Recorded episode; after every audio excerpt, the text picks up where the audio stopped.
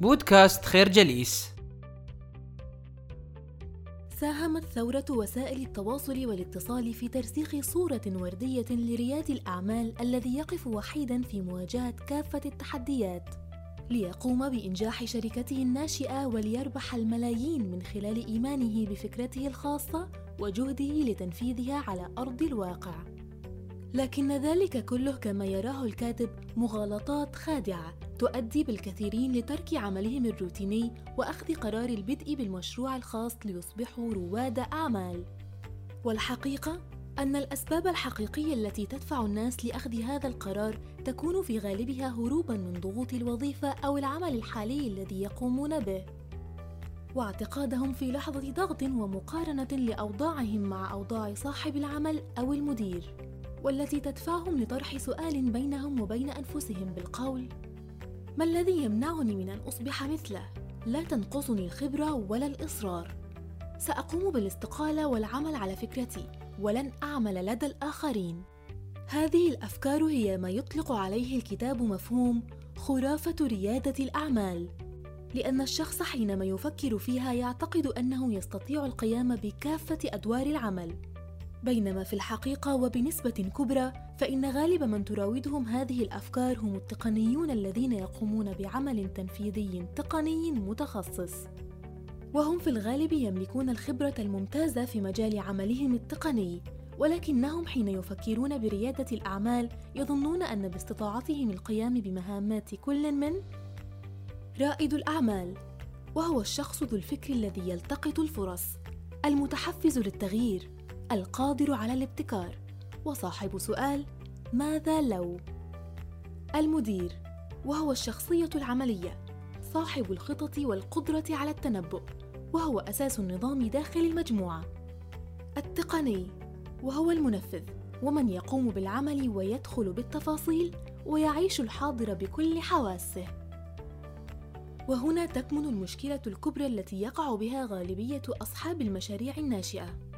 فلكل من هذه الشخصيات والأدوار مهمات تختلف كليا في طبيعتها. وبالطبع فإن إتقان شخص للجانب التقني لا يعني أنه يصلح لكي يصبح ريادي أعمال أو مدير. الفكرة يطغى مفهوم خرافة ريادة الأعمال على عقول الكثير من الناس وقد تتحول هذه الفكرة الحالمة إلى كابوس حقيقي. لتوضيح مفهوم نظام التشغيل الجاهز يعود بنا الكاتب لمفهوم الامتياز التجاري franchise والذي يعود إلى عام 1952 عندما انبهر راي كروك بتجربة الأخوين ماكدونالدز في مطعمهم الصغير للبرجر. حينها أدرك راي أن ما يميز ماكدونالدز ليس المنتج بحد ذاته بل آلية العمل الدقيق والمنضبط والسريع. وهذا ما دفعه لكي يفعل أي شيء مقابل إقناع الأخوين ببيعه طريقة عملهم والتي سيقوم راي باستخدامها أفضل استخدام لكي يطور إمبراطوريته الخاصة والتي ستشتري مطعم الأخوين ماكدونالدز لاحقاً. هذه الإمبراطورية التي نشأت بعد إدراك رأي أن طريقة إنتاج المنتج أهم من المنتج نفسه وأنه قام بشراء المشروع وليس المنتج. وهو ما سيدفعه لخلق المفهوم العبقري الذي أسماه امتياز صيغة العمل أي Business Format Franchise. وهو ما يعني أنه في أي مشروع بدلاً من أن يحصل على حق استخدام الاسم التجاري لعلامة تجارية كبرى وحسب فإن باستطاعته أن يقوم بنقل كامل لتجربة التشغيل وآليات العمل. وهو ما يضمن الحفاظ على جودة العلامة التجارية حتى لو اختلف مالكوها أو البلد الذي تعمل فيه. وهو ما يضمن أيضا انتشار العلامة التجارية في العالم حيث أن صاحب العلامة التجارية الأول لن يكون قادرا على فتح فروع لها في كل العالم بنفسه. ولكنه يستطيع إعطاء امتياز صيغة العمل لأي مستثمر يلتزم بشروطه وبذلك يضمن الربح والتوسع.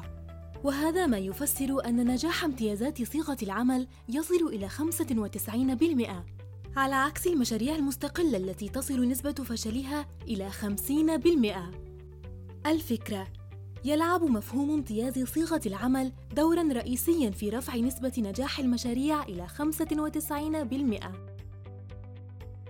يشبه الكتاب مراحل تطور الشركة بمراحل نمو وتطور الإنسان والذي يبدأ حياته كطفل.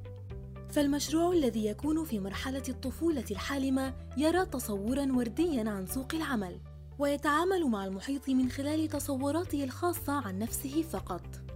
فيعتقد أنه مميز ويستحق النجاح.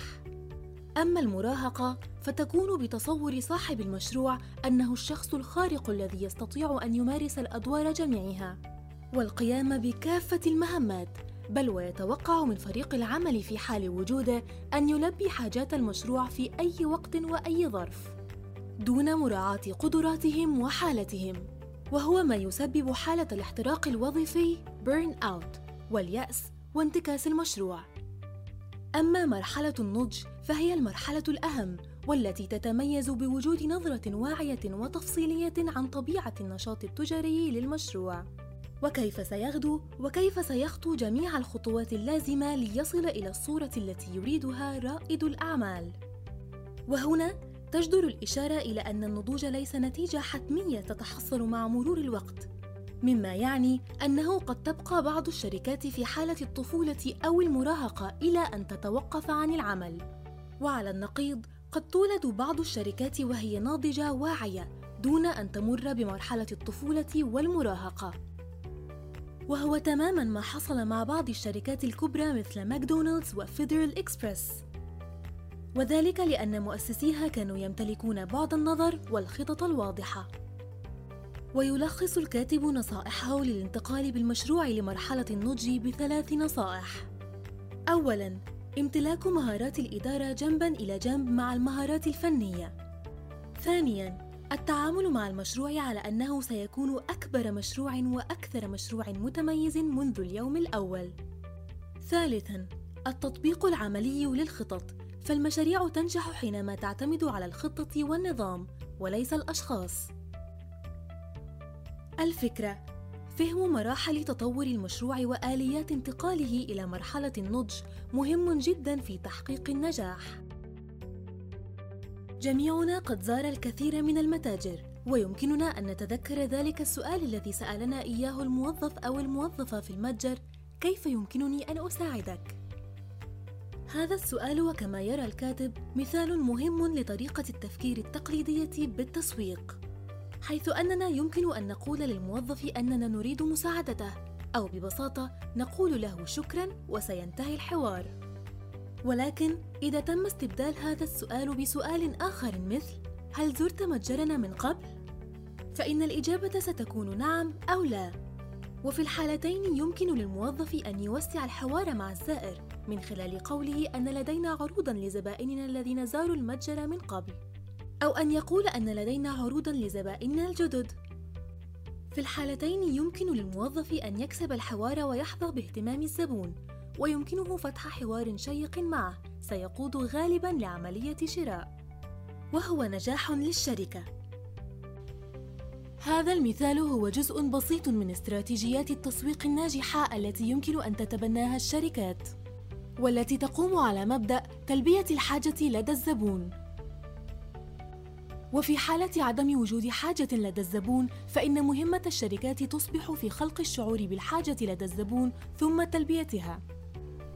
ففي كثير من حالات التسويق الحديث تجتهد الشركات في إشعار الزبون بأنه يحتاج ذلك المنتج أو تلك الخدمة وتقوم بمخاطبة عقله الباطن لكسب معركة الإقناع والتي قد يستخدم فيها علم نفس المشتري وكيف تتولد لديه رغبة الشراء مع ما أسماها الكاتب بالأنظمة المعلوماتية للتسويق والتي تحلل البيانات للزبائن وتوضح رغباتهم وميولهم. الفكرة استراتيجية التسويق لها دور كبير ومهم في تميز الشركة في السوق. نشكركم على حسن استماعكم. تابعونا على مواقع التواصل الاجتماعي لخير جليس، كما يسرنا الاستماع لآرائكم واقتراحاتكم، ونسعد باشتراككم في البودكاست.